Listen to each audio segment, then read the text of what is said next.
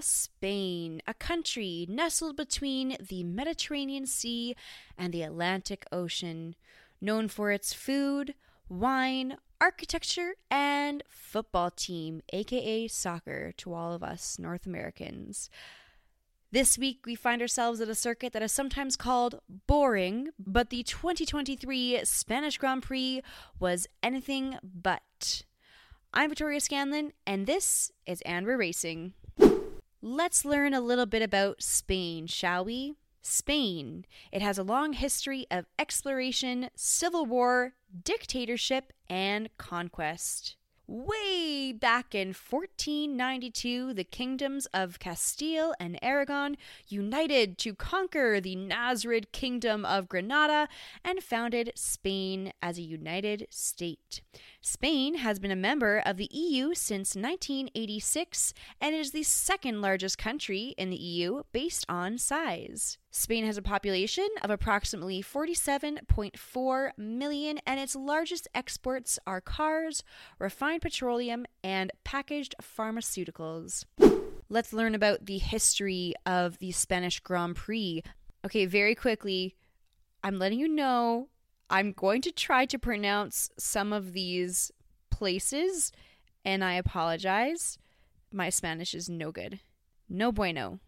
The first Spanish Grand Prix, generally, was considered to be in 1913.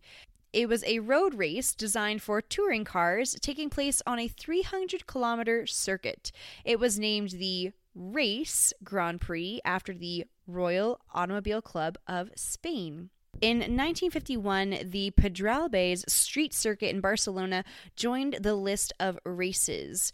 In 1955, this Grand Prix was scheduled to take place, but after a terrible accident at the 24 hour of Le Mans, taking the lives of more than 80 people, the Spanish Grand Prix was cancelled for that year and a subsequent two years. In 1991, thanks to the support of the Spanish government, the new track in Barcelona that we currently race on was constructed. It's commonly used for preseason testing because of its mixture of high speed corners, long straights, good weather, and it's fairly central for most teams, meaning it won't cost them an arm and a leg to travel. Track stats The Circuit de Barcelona Catalunya, a 4.65 kilometer circuit. We're looking at 66 laps, 14 turns, a total distance of approximately 307 kilometers. Two DRS zones, elevation change of a marginal 11 meters, top speeds around 340 kph. Let's go over five things that happened in the first five minutes of qualifying. Turn 11, yellow flag as Yuki goes off and Tokyo drifts into the corner, shortly followed by Valtteri Bottas, who also goes off into the gravel this time. Yellow flag comes out. Fernando continues to eat up the gravel, goes off at the final turn, easily makes his way back onto track, but not without a little bit of damage to his car. Nyck de Vries giving us a little show out on track, making a nice little smooth donut. Alex Albon going into the gravel on turn 5, and a red flag comes out in Q1. Here is the starting grid for Sunday's race. Taking pole position, of course, you guessed it, the one, the only Max Verstappen, sharing the front row with him, Ferrari's Carlos Sainz. Lando Norris in the McLaren taking the third spot. Lewis Hamilton starting in fourth. Lance Stroll in fifth. Esteban Ocon in sixth. Nico Hulkenberg in seventh. Fernando Alonso in eighth. Oscar Piastri starting ninth. And Pierre Gasly rounding out the top 10. Back half of the grid, we have Sergio Perez starting in P11, George Russell P12, Zhou Guanyu P13, Nyck de Vries in the AlphaTauri starting P14, Yuki Tsunoda starting P15, Valtteri Bottas P16, Kevin Magnussen P17, Alex Albon in the Williams starting in P18, Charles Leclerc in the Ferrari P19, and rounding out the grid, Logan Sargeant starting in P20. Here is my podium prediction. I am predicting a Verstappen win. That's a no brainer. Carlos Sainz second, and Fernando Alonso third. I'm really hopeful for these Spanish drivers at their home Grand Prix. I would just love it if like everyone can at least once get on the podium in front of their home crowd. I just think that's so sweet. I want to spread the love, but alas, it doesn't always work out that way. Let's get into the race. A couple of highlights from the race. So, Russell on the reconnaissance lap. Eee! into the gravel. What happened there? Leclerc, he'll be starting this race from the pits. Couple upgrades coming, a new gearbox, a suspension setup change, and a couple different engine components. Sargeant also starting from the pits here with a new suspension setup and new brake settings. Lights out, and we are racing in Spain. Not a great getaway for Norris, already being called into the pits saying sayonara to his place. A very slow pit for him, 17.6 seconds for the McLaren team. Meanwhile, Stroll doing pretty well into P3 already on lap 4. Midway through the race, Mercedes is reporting good tire usage and that the car is feeling good. A bit of a switch from previous weekends. The team did bring updates to Monaco and they are faring well here on the Barcelona circuit. Gasly and Leclerc also climbing through the ranks lap 40 and those dark clouds are still at bay. We are clear from the rain. Three quarters the way through the race, and we have a surprising top three. Verstappen in the lead, followed by, get this, the two Mercedes, Hamilton and Russell p- taking P2 and P3 respectively. Things are looking really good for them. It's a Red Bull sandwich with Perez closely behind in P4. 12 laps to go, and I'm keeping my fingers crossed for Russell, hoping he's able to add more time and put in more distance between him and Perez in fourth. Keeping my fingers crossed paid off because we finish with a Verstappen win, Lewis Hamilton taking P2, and George Russell making it to the podium in P3. Sergio Perez P4, Carlos Sainz taking P5, Lance Stroll P6, Fernando Alonso P7, Esteban Ocon P8, points for Zhou Guanyu in P9, and double points for Alpine Gasly coming in at P10. On the back half, we have Leclerc just outside those points, P11, followed by Yuki Tsunoda in P12. Oscar Piastri, P13. Nyck de Vries, P14. Nico Hulkenberg, P15. In 16th, we have Alex Albon. 17th, Lando Norris. 18th, Kevin Magnussen. In 19th, Valtteri Bottas.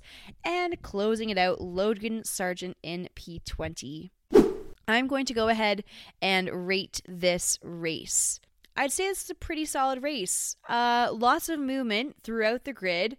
Super happy to see that Mercedes upgrades from last weekend came through and gave them a great result here in Barcelona. Was it boring? No. Was it the most exciting race? No.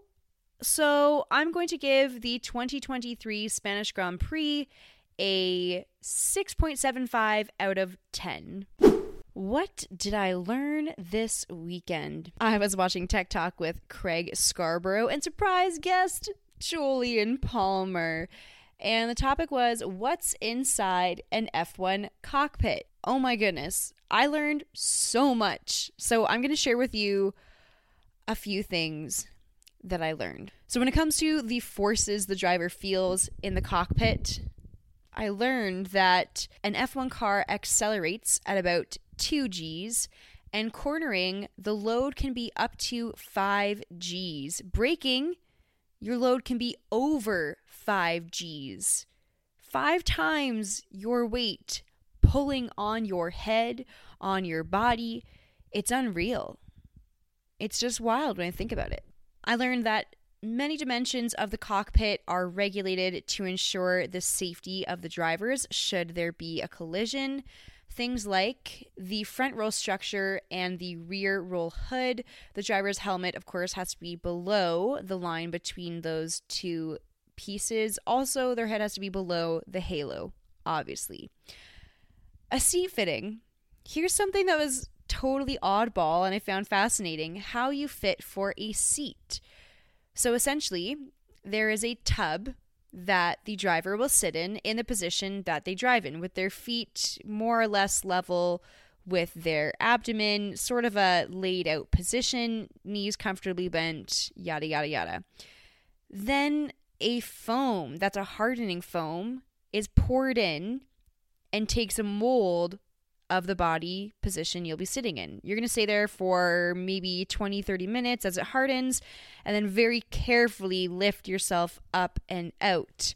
Also, in the cockpit, drivers have some level of customization in terms of where they'd like support. So, some drivers like support through their upper back, through your waist, through your lumbar spine, especially in the lumbar spine because of all the forces. You really want a nice controlled and contained core. I learned that there is a weight capacity, and obviously that makes sense, but the weight limit that the seat plus driver plus racewear must not exceed is 80 kilograms or 176 pounds. So I did some math. I am a female with an athletic build. I stand 5'7 and I weigh about 137 pounds. Your average race suit weighs 1.6 pounds. The seat itself, 11 pounds. So 137 plus 1.5 plus 11 is 149.5 pounds, leaving only 26.5 pounds of wiggle room for me. Now let's compare this to the average European male. The average European male stands about 1.82 meters or 5'9, let's call it, and comes in weighing about 194 pounds. 194 plus 11 plus 1.5. I mean, we're already over. These guys have to be so trim and have such lean muscle mass to be able to fit these parameters. I also learned that there are seat exit rules. Did you know this? Should you be in a situation where you have to leave your seat, leave the car on circuit, Drivers have to exit the vehicle in seven seconds and they have to put the steering wheel back on in an additional seven seconds. So 14 seconds for that whole transition. And I see those guys wiggling out of those tight seats. It does not look easy. They are getting their fingers up and through over the head, squirming and trying to make their way out. And yeah, that's a rule that's in place. Now, should a driver not be able to get out of their seat on their own, they can perform a seat extraction. So, this is something that is practiced every race weekend with the stewards. There are four anchor points on the seat where straps are attached, and they will lift or hoist, if you will, the driver up and out of the car. I saw a quick video of it during this tech talk. So interesting. I had no idea that was an option. No idea. I highly recommend F1 TV's Tech Talks if you're at all interested in that behind the scenes stuff. It's superb. Their programming is top notch. My thoughts Spain honestly wasn't that boring. I enjoyed it. It was pretty good. I was very pleased to see the Mercedes on the podium. Well done, Mercedes. And it was really nice to be back in Europe. The European fans, they just look so fantastic. They're always in high spirits. I loved it. Really excited for Spain. Thank you again for joining me on another episode. Let me know did you know these things about the seat of an F1 car, or is this just new information to me? You can catch me on Google Podcasts, Spotify, and Apple Podcasts. You'll also find me on Instagram and TikTok at AWR underscore pod. Thank you, thank you, thank you for joining me. I look forward to talking again and we will see you in Canada. Yay! Thanks so much, everyone. Have a good one. Bye.